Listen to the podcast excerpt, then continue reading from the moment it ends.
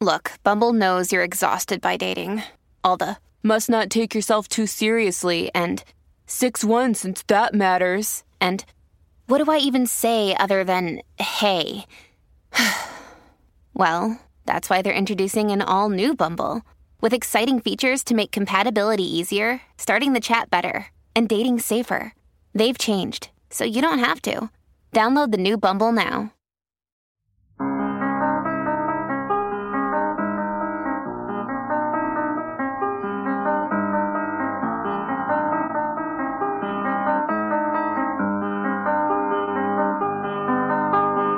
May Gray and the Millionaires by Georges Simenon, translated by Gene Stewart and dramatized for radio by Malcolm Stewart.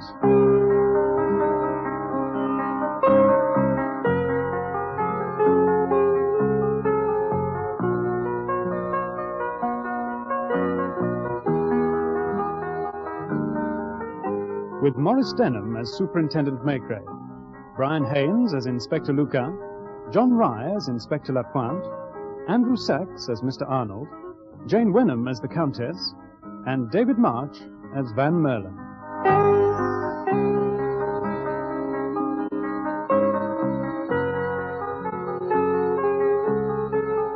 Maigret and the Millionaires.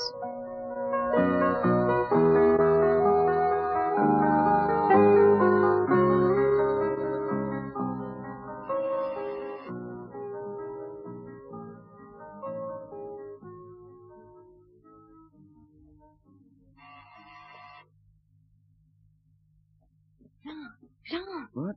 Oh, what time is it? three o'clock. The yellow's flashing. The yellow. Hmm. Oh, that's room service.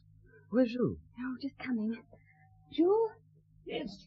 What is it? Yellow's flashing. At this hour of the morning? What number? Uh, 332. Three three two. Uh, all right, I I'll see to it. What's in 332? The Comtesse Barberini. The little contest. That's what they call her.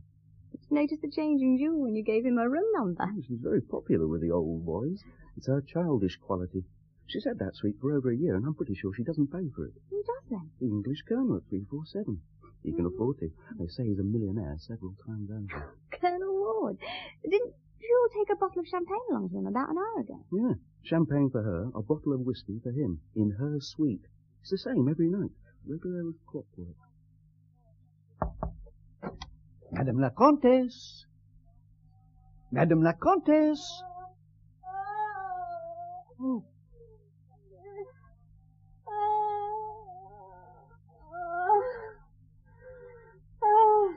Madame la Comtesse. Who Oh, is it? The floor waiter, Madame la Comtesse. Jules.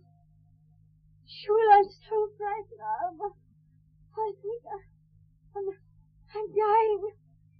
Jules, you- please call a doctor. At once, Madame. I, I'll get the nurse to see you straight away. Oh, don't leave me. Not for a moment, madame. Uh, hello, this is Jules speaking. Suite 332. Put me through to the duty nurse, and please hurry. Is this the patient? Yes. She's a bit confused. Says she's taken poison. Have you any idea what? Oh, wait a minute. What's this? Yes, I thought so. Bring the switchboard from the sitting room and tell them to contact Dr. Frere. It's urgent. And bring me some hot water. Very well. How are you feeling, my dear? It's the nurse. I've come to look after you. Uh, don't let me And die. He won't let you die. The doctor's on his way. How many tablets did you swallow? I don't know. I don't know. I, I can't remember. Never mind. Just relax. I'll give you something Oh. to drink in a moment. Barbiturates. God knows how many she'd taken. The nurse gave her something to make her vomit. When the doctor arrived, he called the ambulance straight away. Where are they taking her? The American hospital, Nave. Is she going to die? I don't suppose so. They'll stomach pump her. The doctor gave her a shot of something before he took her off. What's it all about? Some sort of quarrel, perhaps? You know what these people are like. Lots of money, living for pleasure. She and the colonel seemed quite happy an hour before when I took them up their drink. Was he with her? No, gone back to his own suite, I should imagine. They say he's going to marry her when his divorce comes through. Oh, If it's true, it'll be his fourth. And he's old enough to be our father. Oh, well, it's their affair. As far as I'm concerned, I've had enough for one night. Good morning, Joseph. Morning, sir. Hotel Uh, George Sank, good morning. This is John Arnold speaking. Ah, yes, uh, Mr. Arnold. Uh, yes, I'm sorry. I've been ringing Colonel Ward at intervals since you last phoned. No answer? Uh, no, I'm afraid not. Uh, he hasn't rung for his breakfast, apparently, and he hasn't gone out. I'll send someone up to his room immediately. He always expects a call from you at 10 o'clock. This time it's very important. I'll do that right away, Mr. Arnold.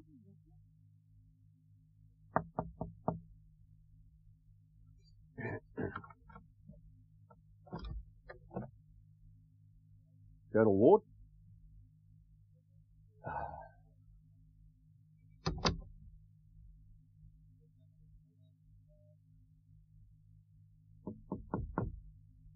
Colonel Ward.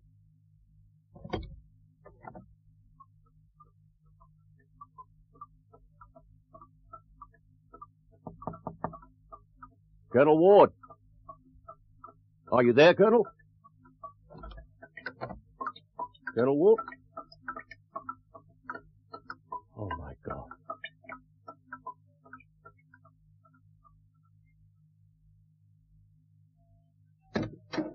Good morning, Luca. Morning, Chief. Janvier, Lapointe, Chief, sir.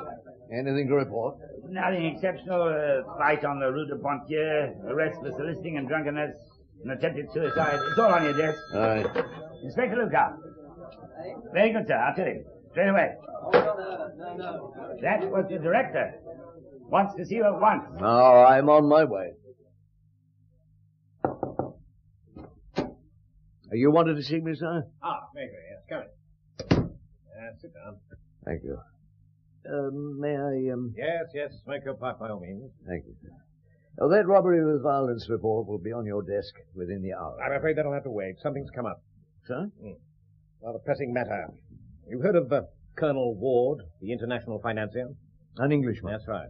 Lives at the Hotel Georges Sank. Yeah, gets quite a lot of coverage in the press because of his financial transactions and his marriage. That's the one. Well, he's just been found dead in his bath. Hmm. The hotel manager panicked and got straight onto me. It's understandable. Ward had big financial interests. His death will upset the international markets, especially if it turns out to be murder. Was it murder? And that's what I want you to find out. Great tact, discretion is required. Oil the wheels as much as possible, and for God's sake, keep the press out of it. Well, it's rather like asking the mice to stay away from the cheese. well, do your best. I'm asking you to drop everything else because this case requires expert handling. I've already informed the hotel manager, Monsieur Gilles, that you're on your way. I think you know him. Yeah, I've had dealings with him in the past. Oh, very good, sir. I'll get on with it. Thank you, Superintendent. Now, as always, you have my fullest confidence. Luca, Chief. I'm going out on an urgent case. When you see him, tell Janvier to go through to my office and work on that robbery with violence report. Lapointe, you come with me. If anyone asks for me, Luca, I'm at the Hotel George Sank. Is it about the suicide? Suicide. The uh, attempted suicide. The contest. What are you talking about? Well, there was something in the report this morning about a countess with an Italian name who tried to commit suicide at the George Sank. Where's the report?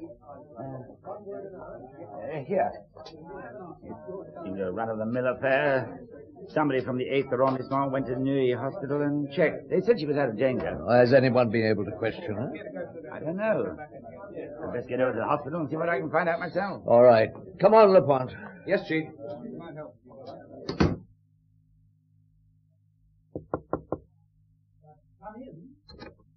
Oh, excuse me. Is this Colonel Ward's, uh, the late Colonel Ward's suite? Ah, Superintendent McRae, I, I am Gilles, the manager we have met before. Oh, yes, indeed. Uh, this is my assistant, Detective Sergeant Lapointe. How do you do, sir? Come in, please. Uh, uh, this is Dr. Frere, who looks after the hotel guests. Doctor. Superintendent. I take it you've confirmed the death? Oh, yeah. Have you any idea when? Sometime during the early hours of this morning, I should imagine. Hmm. Only a post-mortem can establish that accurately. May I see the body? Yes, the, uh, the bathrooms through the bedroom. Uh, wait here, Lapointe. Yes, sir. Here. Oh, thank you.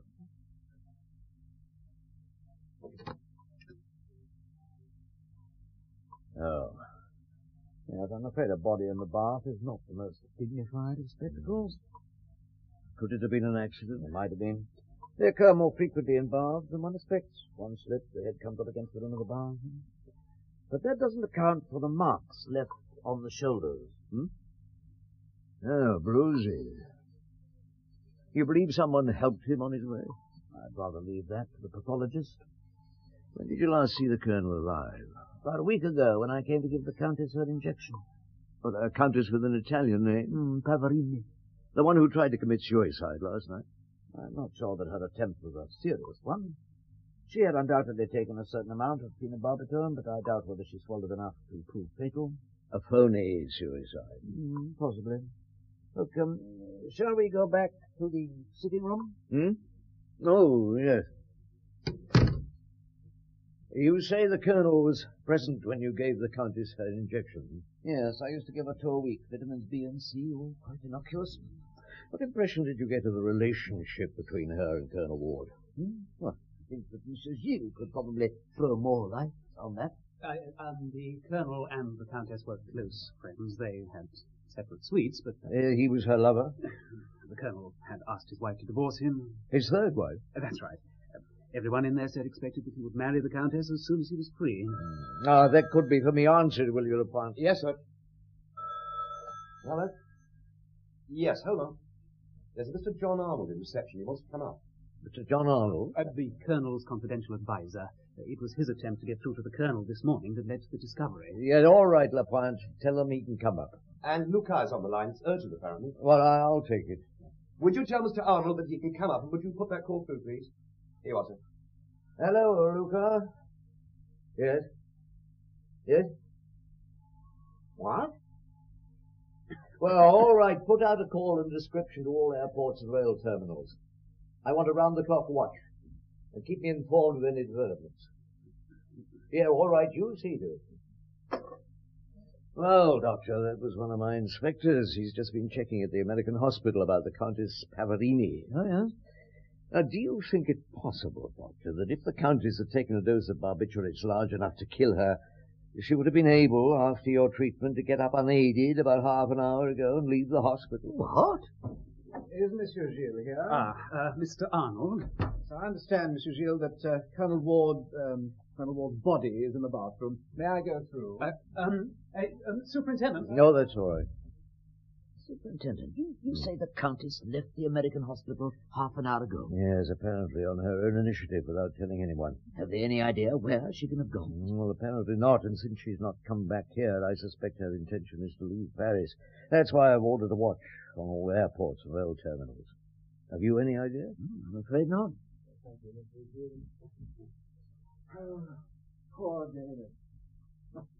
Stupid accident, I suppose. Oh. Well, that I'm afraid is by no means certain. No? But to whom have I the pleasure of? This is Superintendent Maigret of the Police Judiciaire. I see. I think you know, Dr. Frere. Indeed. Yes, um, Superintendent, I have a rather full day, if you don't require me any longer. Mm. my secretary knows all my movements, and the hotel has my telephone number. Very well, Doctor. Thank you for your help. Good day, gentlemen. Good day. Mr. Arnold, may I ask who you are and why you've come here this morning? Why? um, Mr. Arnold is an important... Let uh, him speak for himself, please. Oh, if you're going to interrogate me, I wonder if you could do it in comfort. Do you mind if I sit down? No, please do. With your permission, Superintendent, there are certain matters downstairs which I have to supervise. Oh, Um, Of course. Chief, it's the public prosecutor for you. Oh, thank you. Superintendent Maigret, eh? Yes, I am in suite 347 at the Hotel Georgetown. Yes, a dead man in the bath, Colonel David Ward. Well, certain signs do suggest that the death was not an accident. Ah, a very important man, yes, I do realize that. Well, thank you, Monsieur le Procureur. We'll be expecting you. Goodbye. um, uh, Superintendent, Yes? I... If you're expecting a number of people, do you think I'd like to get them to use this Hmm? service door? If there's too much coming and going in the entrance hall... Uh, it creates gossip. By all means, Monsieur Heaton. Thank you, Superintendent. Uh, oh, uh, excuse me, gentlemen here. Well, Oh, I apologize for these interruptions, Mr. Arnold. Uh, You were saying... I was simply trying to make it clear that my friend David Ward was an extremely wealthy man of considerable influence. Financially, he was of international significance. Quite. How old was he? 63. And you were his confidential advisor? His friend. And business advisor. His friend, primarily. Are you staying here? Uh, no, no. At the Hotel Strebe. Here, as elsewhere, we almost always lived in separate hotels. David guarded his privacy most jealously. Is that the reason the Countess Pavarini had a suite at the further end of the corridor? That was a um, question of discretion. But didn't everyone know about their relationship? People may have gossiped. Or was it true? I suppose so. I never asked. And yet you were his intimate friend. Certainly. But there are limits of tact and decency, even in friendship. How many wives did the Colonel have? Uh, three. The, the reason he had such a reputation with the ladies was the press's had it. Speculating on another marriage every time he was seen in public with a different woman. Are all his wives still living? Yes. How are they situated financially? Oh, they're well provided for. And Countess Pavarini? I've no doubt he would have married her once his divorce with Muriel Halligan had been finalized. Muriel Halligan, his present wife? Yes. Did he have any enemies? Not to my knowledge. No one had anything to gain by his death. Gain? I ask you advisedly, who stood to gain by his death? No one. Oh, thank you, Mr. Arnold. That'll be all for the moment. Now, the public prosecutor may wish to see you when he arrives. Well, I shall be in the hotel. Mrs. Yu will know where to find me. Hmm? I shall be in the small bar. I trust that is acceptable, Superintendent. Oh, certainly. Yes, thank you.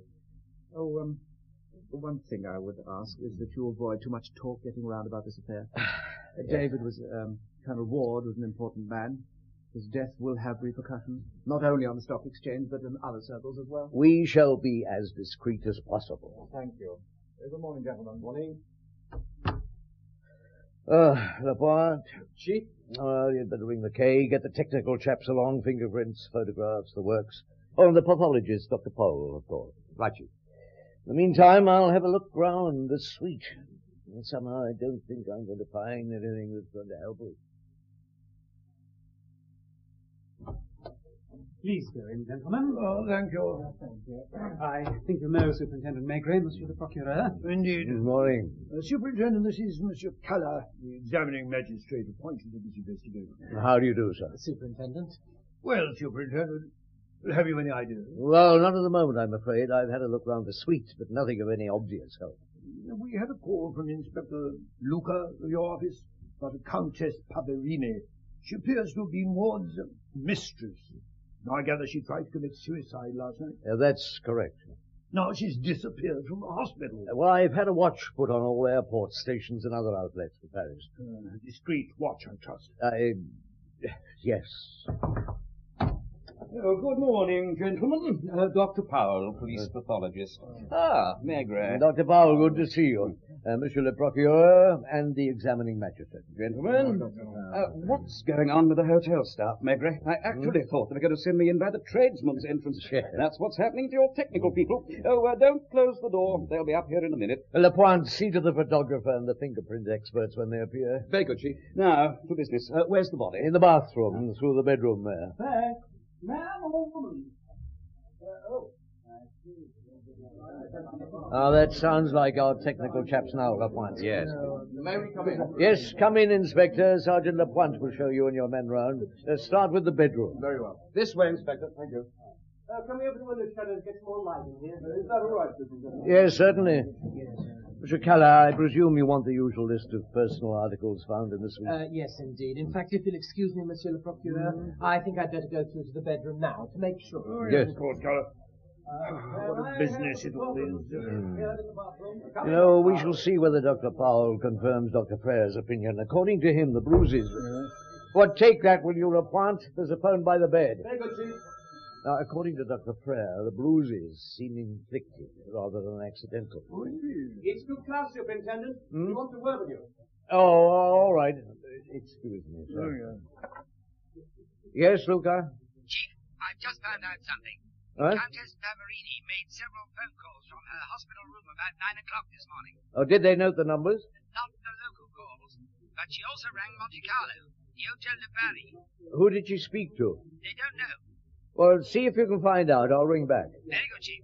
All right, send the photographs to me at the medico legal institute. Very well, Mr. Well, gentlemen, I can now give you my initial findings. Uh, Is the examining magistrate here? Mm-hmm. Uh, yes, Doctor. Ah, well, uh, pending my report and the post-mortem, for I assume one will be ordered, I can tell you this. First, that fellow was built to last until at least 80.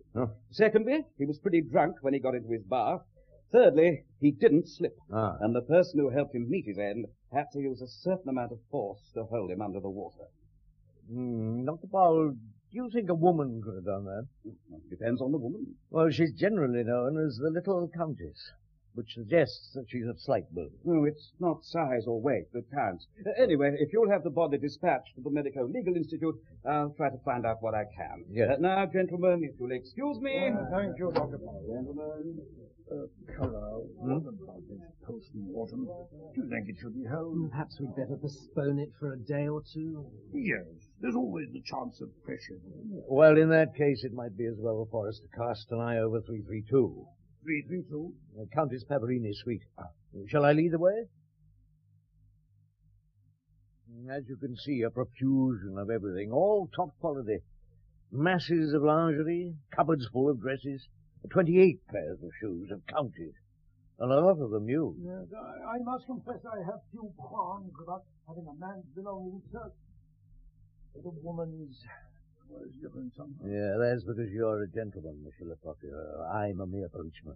Well, we must all do our duty, whatever we are.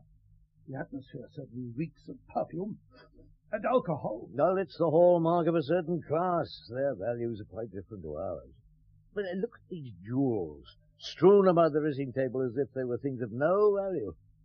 Diamond bracelet, watch, rings, earrings. Luxury articles only to be found in special shops.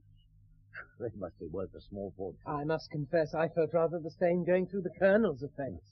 A bedside clock from Cartier is made of gold, a gold cigar case, a manicure set from some London firm, and at least 18 suits hanging in the cupboard. And you'd find the same in his other hotel suites. Cannes, Lausanne, London. Oh, it's a different world. Uh, Well, Mayor Gray, we must leave all this to you. Uh, see to it with discretion, hmm? And above all, keep the press out where you can. I will certainly do my best, Mr. Lapointe. Come in. Ah, yes, Lapointe, what is it? The phone call you wanted traced, Chief. Hmm? Lucas got through to the Hotel de Paris in Monte Carlo. The telephonist there had more than 15 calls from Paris this morning and can't say who this one was intended for. All right, Lapointe, thank you. Now, I want lists made of the contents of this suite, all the Countess's effects, and all the valuables will have to be noted and handed over to the management for safekeeping. Yes, very good, Chief. You'd better contact Monsieur Gilles. Is he still in the Colonel's suite? Yes, he is. Supervising the removal of the body. Uh, discreetly, I trust. They're taking it away through the service door. Uh, down the back stairs, presumably. uh, That will prevent gossip. Uh, Well, let us hope so. Uh, we must be going. Goodbye, uh, Maybury, and thank you. We shall be hearing from you. Oh, yes, indeed, Monsieur Le Procureur. Goodbye, Monsieur Cala. Goodbye, Superintendent. Well, well. Multimillionaire, built to last till 80, going out by the back stairs.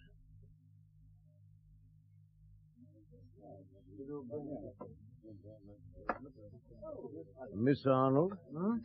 Oh, uh, Superintendent. Yeah, there are one or two more questions I'd like to ask you. If you must. Well, can you think of anyone living at the Hotel de Paris, Monte Carlo, whom Countess Pavarini might have telephoned under the present circumstances? Oh, certainly. Jeff Van Merlin. Jeff Van Merlin? Her second husband. Ah, Yes, owns the Belgian chemical firm. He's got a villa at Mougins near Cannes, but uh, most of the time prefers to stay at the Hotel de Paris. Are they kept on good terms? Excellent. Uh, what about Van Merlin and the Colonel? They were old friends. And Count Pavarini? Uh, a bit of an adventurer. No money. And they divorced. Yes. I see. Oh, just one more question. Who is the Colonel's lawyer? Hmm. Oh, good heavens. Um, had a great many. In London, the solicitors Philpothe and Hadley. In New York, Harrison and Shaw. In Lausanne... Yet, uh, which of these firms do you think he entrusted his will? He left wills all over the place. He's always changing them. Oh, thank you, Mr. Arnold. I'll try not to bother you further. Hmm. Oh, Well, don't forget what I told you. Be careful. We don't want trouble. Look, I never want trouble, Mr. Arnold, and I'm always careful. Excuse me.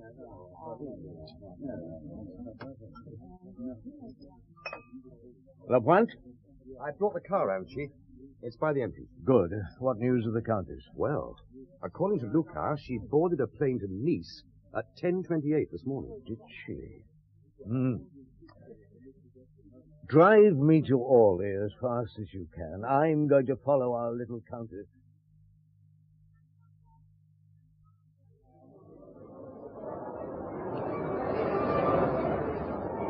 Superintendent Maigret. Yes? I'm Inspector Benoit. Welcome to Nice. Thank you. In response to the inquiry, we received more. The lady in whom you're interested, uh, Countess Pavarini, arrived here about two hours ago. Hmm? She left the airport, but returned just in time to catch the Swiss Air flight to Geneva. Uh, was she alone? No. She was accompanied by an important-looking gentleman who apparently had rung earlier to reserve a seat for her. Did he ring from the Hotel de Paris by any chance? I don't know. They can tell you in the office. Was his name Van Merlin? Van Merlin. That seems to ring a bell. This way, Superintendent. Monsieur Van Merlin is expecting you. Thank you. His suite is just along here. I'm Jean, Monsieur Van Merlin's personal assistant. I know he's looking forward to meeting you. He's followed some of your investigations with the greatest interest. Hmm. By the way, he asks you to forgive him for receiving you while having his massage, but he has to go out immediately afterwards. Here we are. Please go in. Thank you. Superintendent Maigret. Come in, Superintendent. I'm in the red room having a massage.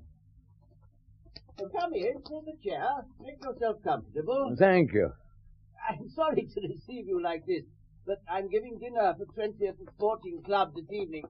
It was nearly finished, Uh, Robert. Just about, monsieur.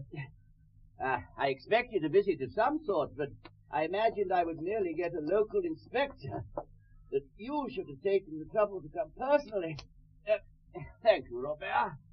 Ah, of course, I knew that you would pick up Louise's track, and I warned her this morning on the phone not to try to hide. Uh, not that I really knew what had happened. She was much too frightened to give any details, almost incoherent. Your bathrobe, monsieur. Thank you. Uh, same time tomorrow. Oh, no, wait a minute. I have an appointment. Uh, say four o'clock. Very good, monsieur. Do you know her? well, the Countess. I'm afraid not. Uh, she's a Hmm. funny creature. One of the oddest and most engaging women in the world. Uh, will you excuse me if I take a shower? I'll leave the door open. We can go on talking. I uh, suppose you're in touch with Paris. What's the latest news? Well, the investigation's only just begun. No, I don't mean the police. What about the papers? Have they published anything yet? Not as far as I know. I wouldn't be surprised if one of the Silk brothers hasn't already taken a plane to Paris. Of Phillips, the London lawyers, Yeah, who could have given them the information? Arnold, of course. As soon as the women get put up. Oh, Oh, you mean the Colonel's former wife? well, they are the most interesting party. Hmm. I don't know where Dorothy is, but Alice must be in Paris. And Muriel lives in Lausanne and they're both the first thing for Paris. Uh, where are the drinks, John? Just bringing them, Monsieur Van Levin. A martini, Superintendent. Oh, thank you. Uh, leave mine on the bedside table. Yes, yes, yes. And, uh, will you look out my evening ties and dress couplets? Right away, mister. I must apologize for getting dressed like this while discussing such a serious matter, Monsieur Maigret. It's just that I'm a little pressed for time. No, I quite understand. David Ward is a good friend of mine. We've known each other for over 30 years, and we were partners in a number of enterprises.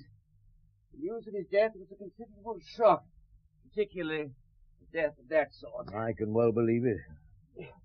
Are you planning to go to Lausanne to see the Countess? Mm, I may.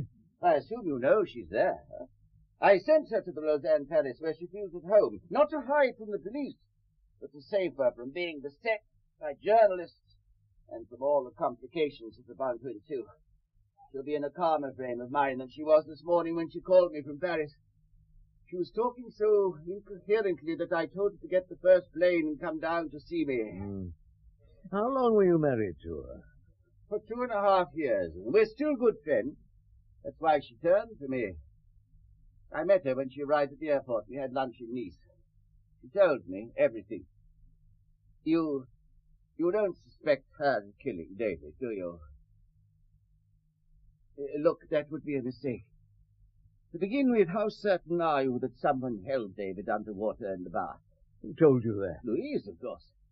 But she saw him. Saw him, and she doesn't attempt to deny it. Listen, Superintendent. Even though she's nearly forty, Louise is still a child, and always will be. That's what gives her her special charm. And that's what makes her continually get herself into impossible situations. Your platinum suffrage, Mr. Oh, thank you, Jean. Eh, Uh, put them in for me, will you? Louise was born in Morocco. Her father was a general, and her mother's family were provincial gentry. When she grew up, she persuaded her parents to let her go to Paris and study art. It was There she met this Italian, Count Marco Pavarini, and fell head over heels in love. He's a real count, but penniless.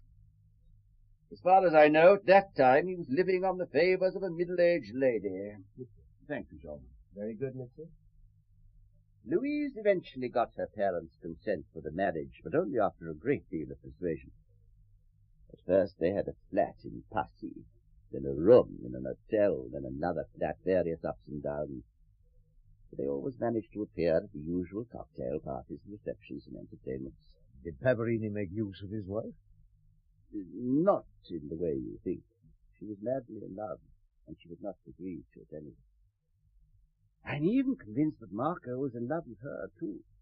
All the same, they were always quarrelling. She left him three or four times after violent scenes, but never for more than a few days.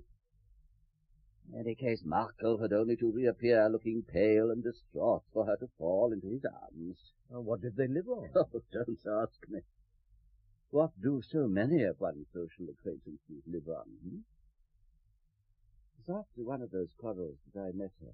They decided on a divorce, and I was sorry for her. I thought it was the wrong sort of life. that She was wearing herself out and would soon lose all her charm in the hands of a man like Marco. As I had recently been divorced, I asked her to marry me. I had a talk with Marco. I gave him a large check and told him to make himself scarce to South America. Did he go? Yes. I had certain means of uh, persuading him. I presume he'd done something unscrupulous. Possibly.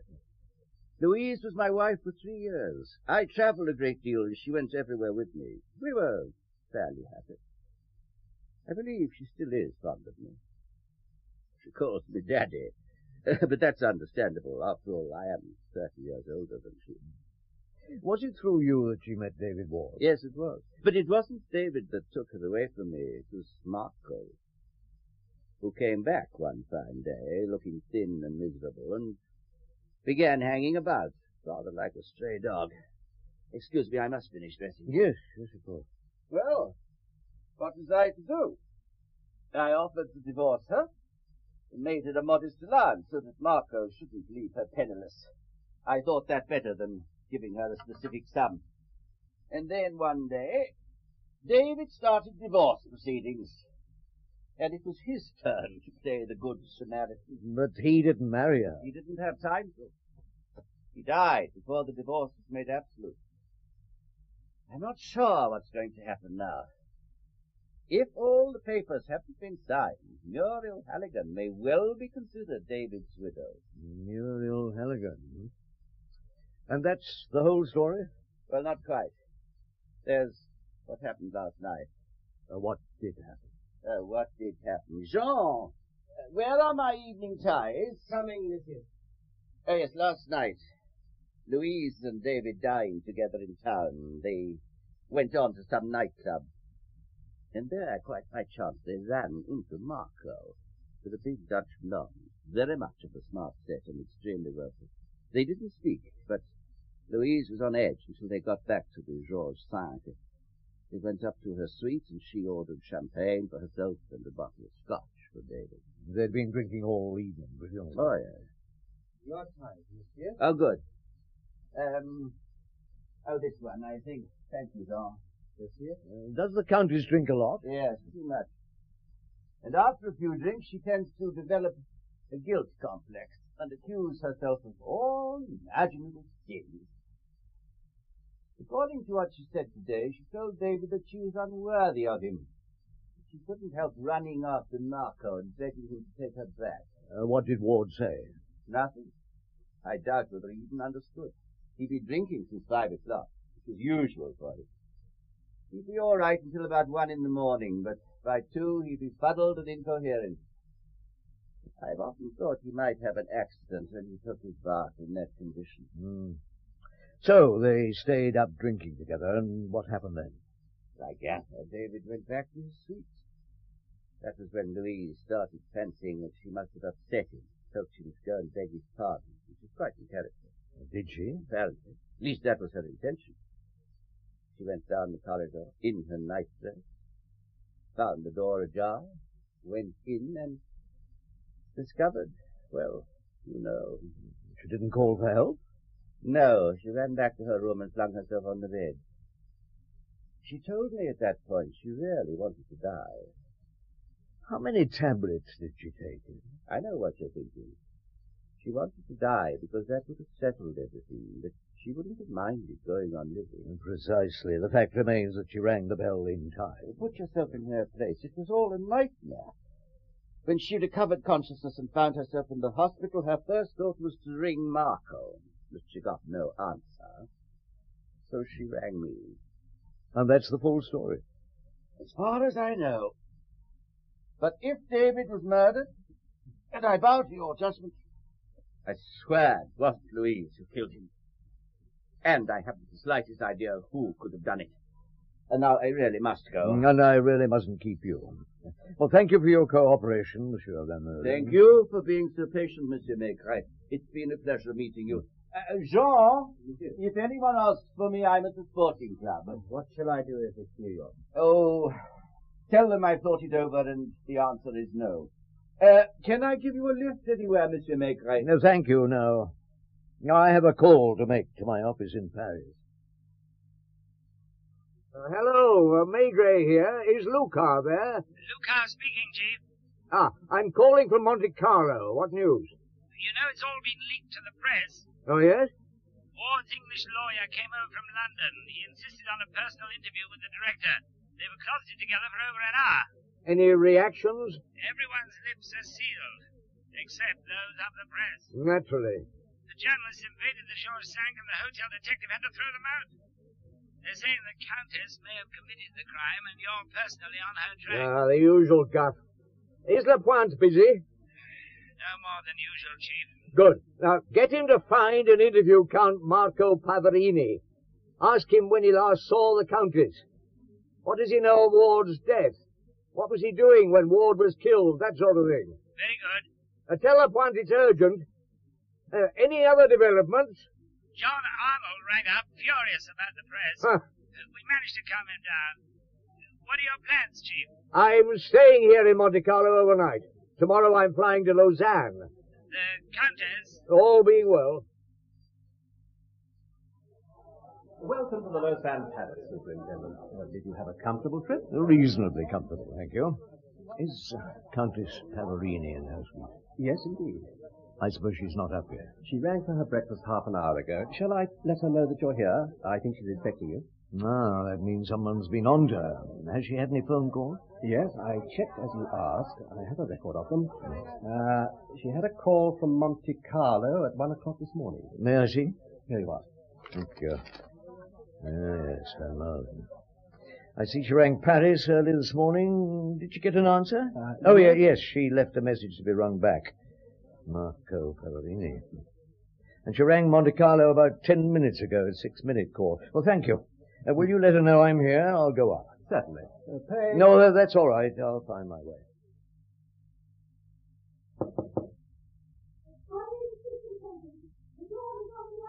No, Thank you. They told you you were on your way up. Please sit down. I'll be with you directly. Hmm. Ah. Oh, uh, Oh, please don't let her. Ah. Please. I, I must apologize for receiving you in my dressing gown. well, I'm sorry to have put you to inconvenience, Countess. However, I understand you were expecting me. Uh, Yes, yes. Uh, Monsieur Van Meulen told me that you had seen him. sorry to have given you all this trouble. I shouldn't have run away. It's all been so unexpected, but so, so horrible. Oh, forgive me, but David's death. Oh, and on, on the very day that When you were going to tell Colonel Ward that you had decided to leave him? Was that what you were going to say? Yes. Are you going to take me back to Paris? Or does the prospect frighten you? I don't know. Shep advised me to go with you if that was what you wanted. I do whatever he tells me. He's a wonderful man, so kind, so, so intelligent. You feel he can foresee Uh, He didn't foresee the death of his friend, Colonel Ward. No, no. But he foresaw I'd go back to Marco. That you'd go back? Mm. I thought you didn't speak to Count Paparini when you came face to face with him at the nightclub. No, that's true, but all the same, I'd made up my mind. No, I just can't explain it. Things were going so well, I, I thought I was cured of Marco. David and I were going to get married as soon as the final documents were signed. And You had no intention of breaking with the Colonel when you went out to dinner with him earlier that evening? No, no. All the same, I suspected it would happen one day, Why? because it had happened before. You had left the Colonel? Yes, For Marco? yes. But it didn't work. I knew it wouldn't work this time. And yet you were prepared. Why didn't he work? Marco's got no money. And he- Mine have I. I've nothing at all. If Jeff hadn't sent money to the bank this morning, the check I signed at the airport for my plane ticket would have bounced. He had to give me some money yesterday so that I could come here. I'm very poor. Well, what about your jewelry? Oh, I have some jewelry. Yes, yes. And, and my maid, but that's all. What arrangement was there between you and Colonel Ward? He didn't keep me, if that's what you mean. He paid my current expenses. But I never had any money in my bag. Well, come to that, David never had any money about him either. It was Arnold who paid all the bills at the end of the month. And I- That's all come to an end, and I'm 39. Oh, forgive me. I, I, I, I've got Whiskey? Yes. Sometimes, sometimes I can laugh for weeks without drinking it. When I get into the state I'm in now, I have Tell me more about Marco. What? I haven't decided anything. And when I saw him with that woman at the nightclub, it it gave me a shock. Did you know her? Anna de Groot, yes. She is divorced. And her ex-husband had business dealings with David. I, I knew that she and Marco had had an affair at Deauville. Why, I'd even heard that she decided to marry him. And you were determined to prevent that marriage. Yes. So it's Marco who should have been killed. What do you mean? Did the thought of killing him never occur to you? Did you never threaten to do so? How did you know that? Did she tell you? No. Oh, it wasn't like that. Oh, At the Monsignor, I got very worked up. I, I, I wanted to make a scene, go and, and drag Marco away from that horrible woman. David insisted on our leaving. In the car, I never said a word. I, I planned to slip out of the hotel later on and go back to the nightclub. David must have guessed because he suggested that we should have a final drink in my suite. Did you tell him you intended to leave him? Oh, I told him everything. Hmm. That I was just a bitch. That I'd, I'd never be happy without Marco. That Marco only had to fear for me. What did David say? He just went on quietly drinking his whiskey. Did anything happen between David and yourself? Oh, you don't understand. Nothing ever happened. David had drunk a good deal, as he always did at that time. After he'd gone, I just wanted to crumple up on my bed and stop thinking. I said to myself that it wouldn't work out with Marco, that it could never work out, that it would be better if I died. Mm, How many tablets did you take? No, I don't know. A handful. It made me feel better. I was I was crying and I began to fall asleep and suddenly I began imagining my funeral and the cemetery and I was afraid it was too late. I, I, I, I, I couldn't shout. The belfry seemed very far away. My arm was heavy, just as in dreams when you're trying to run off. Why are you looking at me like that? Why are you lying to me? Lying? What about going to the colonel's room? Isn't that what you told Van Merlin? Oh. Oh, please, don't. Don't be hard on me. I swear I didn't mean to deceive you. You see, It's always like that with me. I, I do what I can. I've got nothing to hide, and then, and then I end up losing my head. I don't know what happened to me.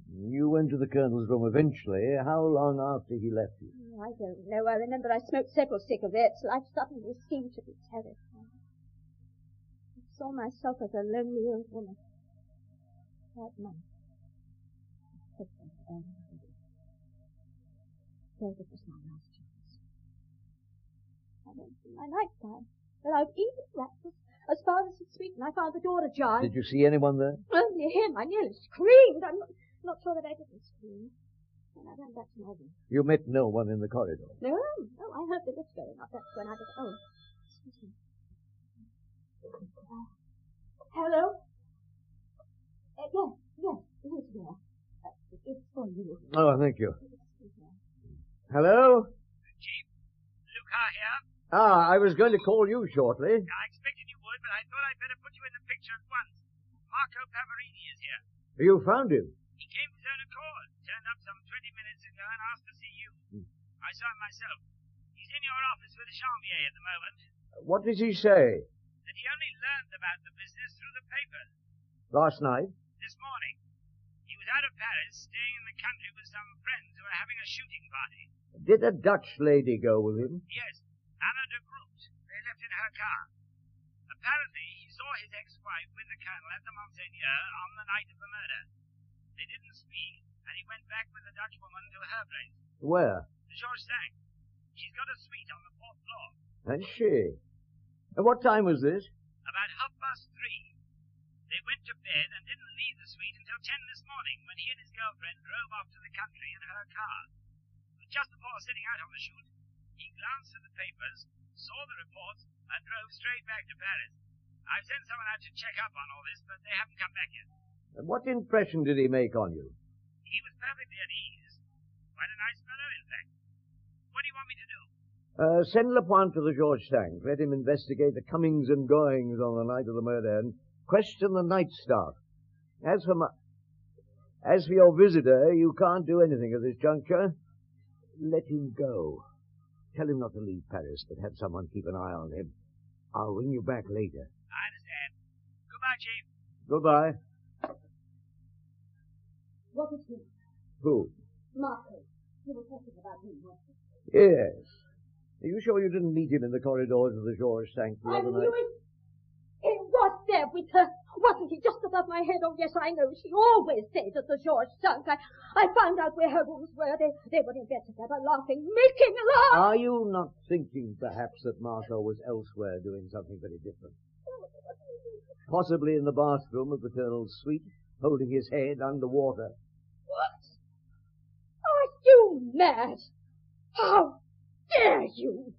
You monster! Brute! Stop that! Stop it, I tell you! Stop it Oh! at once! Go! Let me go!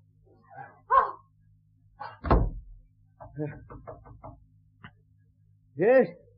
Come in. Excuse me, monsieur.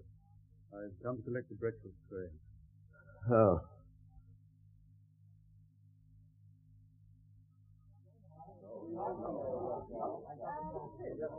That'll be all right, Superintendent. I've had you booked on the four o'clock flight to Paris. Oh, good. You want to give yourself an hour for Geneva Airport.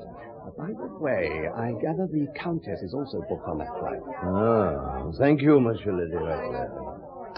Well, I shall have over three hours to cool my heels, get to know Lausanne rather better. Well, here, I think, is someone who will help you do that. Chief Inspector Montjoie, Lausanne CID. What? A friend of yours, I believe. Oh, Monsieur, my dear fellow. I hardly recognize you. oh, how long is it? Oh, nearly ten years, Maigret. Yes. It's good to see you. I was delighted to hear that you honored us with your presence. Uh, may I have the pleasure of entertaining you to lunch? Oh, you may indeed. There's nothing I'd like better. Well, there's a quiet little place by the lake, a few minutes' drive away. I've got a car waiting. Well, then let us proceed. Thank you for your good offices, Monsieur le Directeur. My pleasure, Superintendent.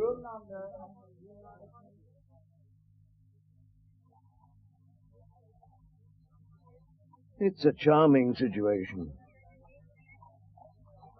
Well, this wine is excellent. Well, let me refill your glass. Now, you say the Countess is well known here. Oh, yes. She spends part of each year in Lausanne. Uh, we knew Colonel Ward, too, and practically all the people you're concerned with. Oh, by the way, Ward's third wife left in a hurry this morning for Paris. Muriel Halligan. Uh, Muriel Ward. Uh, the divorce isn't absolute yet, and she still uses his name. What sort of a woman is she? An American woman. you mean she's after the best term she can get for the settlement? well, she chose the best lawyers in the country. You can imagine what that's costing. Apparently, her case is that since her husband has accustomed her to a certain standard of living, he must enable her to maintain it to the end of her days. I suppose that while the case is sub judice, the wife is careful to avoid any indiscretion. Careful. Oh, yes. Uh, you have met Mr. John Um, Arnold, I suppose. Oh, yes? Oh, he turned up at the Shaw's tank before anyone else. Hmm. He's a bachelor. Yes? Uh, At one time it was whispered he was homosexual. I know from the staff of hotels where he stays that this is not the case. What else do you know? Well, besides being the colonel's business agent, he was also his confidant. Uh, Apart from his legal wives, the colonel used to have passing affairs with various women. As he was too lazy or found it embarrassing to make such casual propositions, Arnold saw to things for him. Ah, I see what you mean. Then you can guess the rest. Arnold took his commission in kind. It is also said he did so with Ward's legal wives. Muriel? Well, he has twice been to Lausanne to see her, alone. Hmm. The Countess? Oh, undoubtedly. Did Ward know? I think Ward suspected a great deal, but didn't mind very much. Like his friend Van Merlin, whom you met in Monte Carlo, neither expected from women more than they were likely to get. Ah. Well, I have a favor to ask of you, Montjoie. Please. Well, I gather the Countess is planning to return to Paris by the same plane as myself. Uh, Yes, I heard the hotel manager mentioning something of the kind. Mm, Well, she's in a rather hysterical state at the moment. Well, understandably. But if she finds she's on the same plane as myself, especially with the press snooping, she's liable to create a scene. It'd be much better if she could be persuaded to take the night train. Sleeping quietly in a couchette by herself might help to soothe her nerves. I follow. I think that could be arranged, my friend. I should be grateful. It will be done with the greatest tact and consideration. You have my word. Ah, here comes our main course, the house speciality. You're going to enjoy this, and don't worry about the time. I'll have one of our cars run you to the airport. Luca, Hello, Chief. Had a good trip? not bad. What's the report?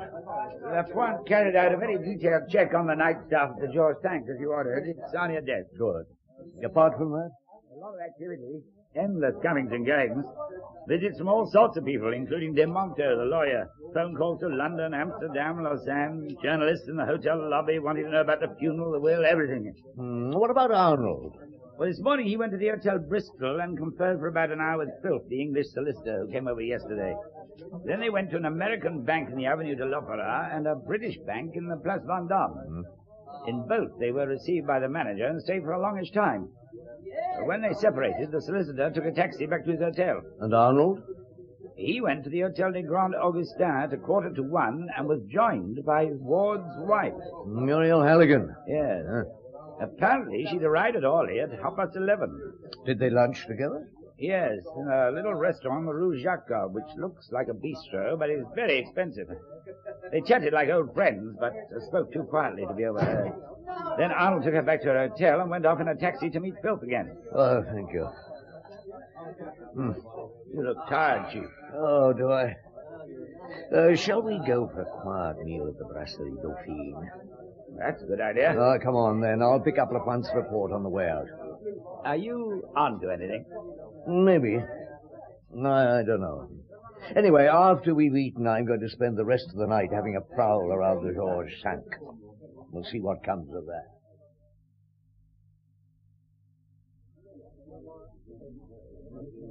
Good evening. Good evening, monsieur. What can I do for you? Is Monsieur Gilles in his office? Monsieur Gilles has gone home, monsieur. Ah. Can I help? I'm Superintendent Maigret. Ah, the keys of 332 and 347. I have them here. Ah, thanks. I just want to warn you that I intend to wander about the hotel for a while. I quite understand. The staff have been instructed to let you come and go as you please. Oh, good. Well, don't worry. I'll be as discreet as possible. Thank you, Superintendent. Just let me know if you should want anything. Uh, Thank you. I will. In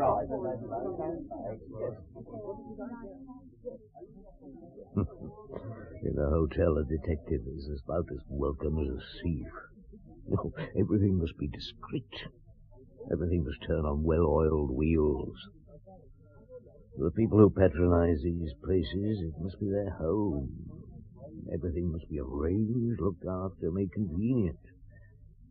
What would happen if they were plunged into ordinary life? Would the wards, Van Merlin's, Peverinis be capable of elbowing their way through a crowd to take the metro, consulting a timetable, and carrying a suitcase? And if this five-star life of theirs was suddenly threatened, how would they react? Can I help you, Superintendent? I'm sorry. Uh, can I direct you anywhere? Uh, I'm looking for the bar. No, straight ahead, monsieur. Thank you.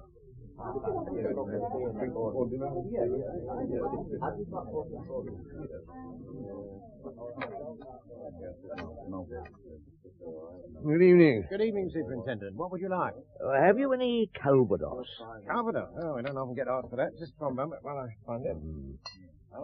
Now, let's see what Lapointe's report says about the bar. Ah, 10 p.m. The barman noticed Arnold in the left-hand corner by the window in the company of three Americans, who included a film producer and an actor's agent. They were playing poker. According to the night porter, the third man, who is not a hotel guest, was seen taking his leave of Arnold in the foyer about 2 a.m. Your Calvados, monsieur. Ah, thank you. Now, tell me, those three men playing poker over there, are they American? That's right. The one on the left's a film producer. He's quite famous, I believe. Uh, man near to him is a, an actor's agent. I don't, I don't know what the third man does. Were they here the night before last? One of your inspectors asked him that. Yes, there were. Was Mr. Arnold with them? Mr. Arnold made up the fourth. Hmm. Look, I'd like you to do something for me. Oh, what, what sort of something? Well, when I get up and leave in a moment, go across and explain to them whom I am. Say I'm conducting an investigation and require corroboration for a statement. Now ask the third man, the one with fair hair, if it's true that he's not staying at this hotel, and that when he left the night before last, it was Mr. Arnold who saw him out of the foyer. Ah, a bit unusual. Now, isn't Richard, just do as I say. Well, all right. Did you tell me to? Mm, Right.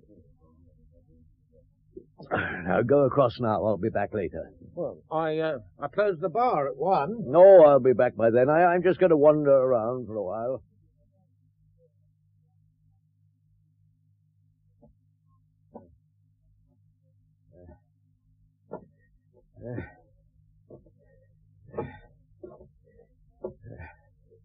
Good Hmm. evening, monsieur. Uh, can I help you? Yes, yes. I've been walking about the hotel and now I'm lost. You can tell me where I am. You're on the third floor, monsieur, in the service area. Oh, the third floor.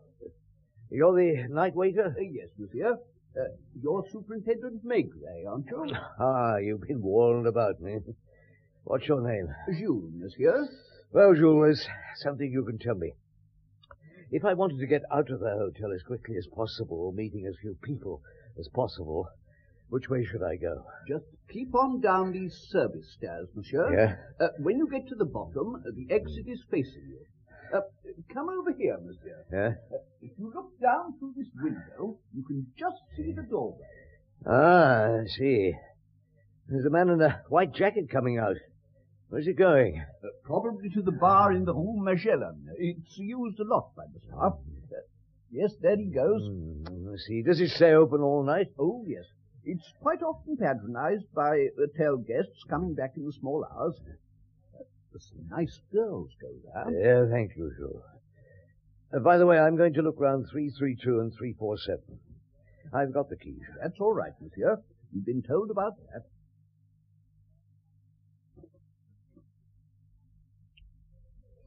Hmm.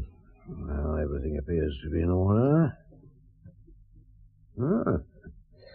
Still some whiskey left, huh? No harm in sampling it.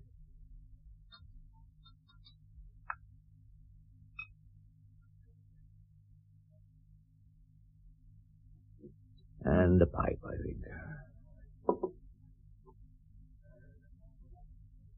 So, why was Ward killed? Hmm. Someone in his circle must have been threatened, or felt threatened, with suddenly having to live like everyone else and couldn't face the prospect. Ward's death must have ensured that the person concerned could keep the way of life to which he or she was accustomed someone who knew Ward's ways, who knew that he always got into his bar so sozzled that he would hardly put up a struggle if his head was held firmly under water. Hmm.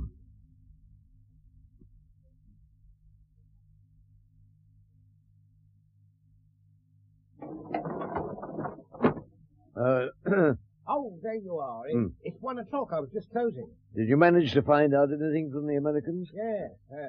They were rather surprised that it wasn't the way things were done in their country. Huh. The uh, haired man said he wasn't quite sure what happened the other evening because he was pretty drunk, but Hmm. he thought he remembered saying good night to Mr. Arnold in the foyer. No. He was under the impression that Mr. Arnold was staying in the hotel. You're quite sure about that? He thought that Arnold was staying here at the George Sank. Th- That's what I gathered. I'm sorry to get you out of bed, Lucar, but things have become rather urgent. That's all right, Chief. What time is it? You're about half past one. Now, look, it's a bit of a shot in the dark, but it can't wait. I'm rounding up certain witnesses who may or may not have seen the person we want to interview about the night of the murder. Now, Lapointe is picking them up now. He knows where to find them. I want them put in the inspector's room and seated in the following order. Uh, the night waiter and the housekeeper of the third floor of the George Sank, the barman of a bar in the Rue Magellan, two tarts who frequent the place and who were there on the night in question, an old girl who sells flowers halfway between the Georges Sank and the Hotel Scribe, and possibly the reception clerk at the Scribe. And I, I want you and Lapointe to be seated at your desks, going through papers which might be taken for depositions. Have you got all that? Yes, Chief. Good. I'll be with you shortly. I'm just on my way to the Hotel Scribe. Good evening, monsieur. Uh, good evening, Superintendent Maigret, Police Judiciaire. There's my authority. What can I do for you, Superintendent? Is Mr. John Arnold eh? in? Yes, sir. He came in about half past ten. Is that his usual time? No, normally he's much later. What time did he come in last night? Um, shortly after midnight. And the night before, after three o'clock? Possibly.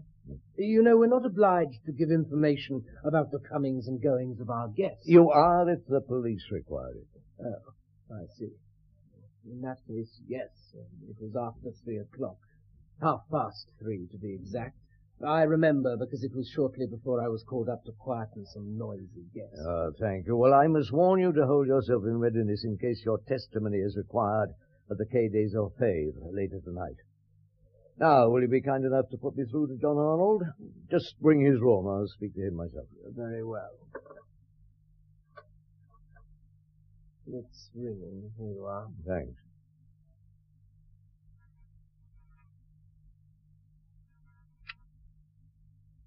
Hello? Um, Mr. Arnold? Who is it? Uh, Superintendent Maygray. I'm sorry to disturb you, Mr. Arnold, at this hour, but I need your help. The matter is very urgent. Oh, What's it about? Where are you? Uh, downstairs in your hotel. I- I'd like to come up and talk to you. Can't it wait till morning? Well, the matter is extremely urgent. Oh, very well, then. You'd better come up. Thank you. Come in, Superintendent. Thank you. Uh, once again, I must apologize for getting you up at this hour. I went to bed early. I had a very heavy day. Yes, I imagine there's a great deal to do in the matter of Colonel Ward's estate. I gather the English lawyer's over here. Yes, it's all very complicated. Uh, well, uh, how can I help you? As you say, it is all very complicated. Now, my men at police headquarters have made certain discoveries which I should like to bring to your attention. Discoveries?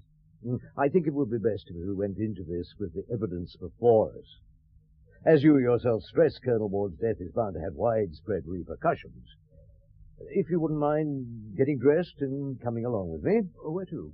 In my office at the Quai des Orfèvres. can't we talk here? Well, not in the circumstances. No. Well, uh, very well. Give me a few minutes. Certainly. I'll get the desk to call a taxi.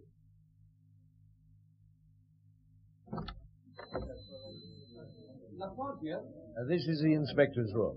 After you, Mr. Arnold. I'll call you back.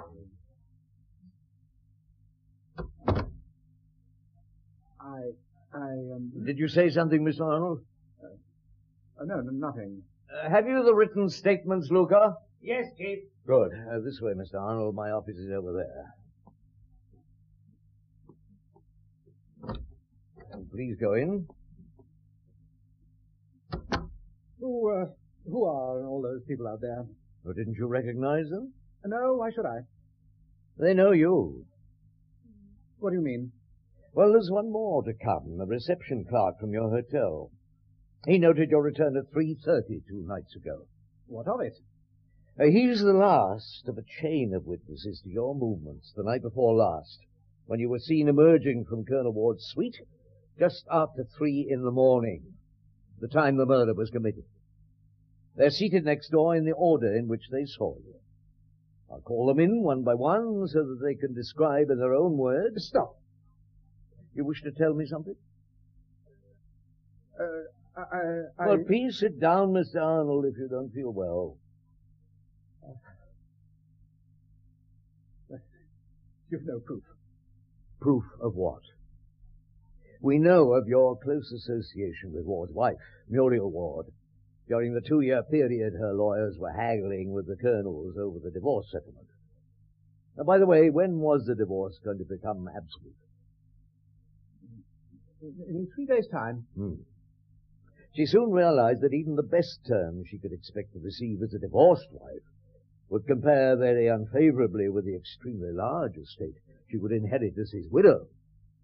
But to achieve this, she needed an accomplice, Oh, this is fantastic. a man who would grasp the opportunity to secure the life to which he too had become accustomed.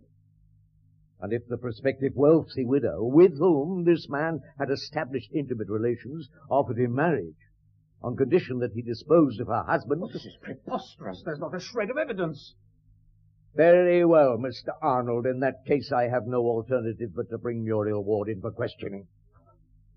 She will sit where you are sitting now, and I shall go on questioning her without let up until I get the answers I seek. You want me to do that?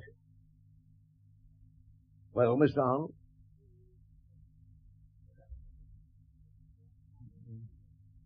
No. Then you confess to the murder of David Ward? Yes. And you're prepared to make a statement to that effect? Yes. Just a moment. Luca, Superintendent? will you come and take a statement from Mr. Arnold, please? Right away, Chief. Uh, just a moment. Come over here. The witnesses can go. We don't need them now. He's confessed. Yes, thank God my bluff worked. He assumed that all those witnesses had seen him on the night of the murder, and that by piecing their evidence together, I would have an open and shut case. You bluffed him. Yes, 50% fact and 50% guesswork. I bluffed him, and he cracked. I'll take down his confession carefully. It's the only thing that will convict him. I'll see to it, Chief. I'm going home. Oh, I'm certainly very, very tired. Look at him sitting in there. What sort of an impression does he give you? Mr. Arnold, a man who has lost the game. You're right, he has. Treat him gently. Good night, Mr. Arnold.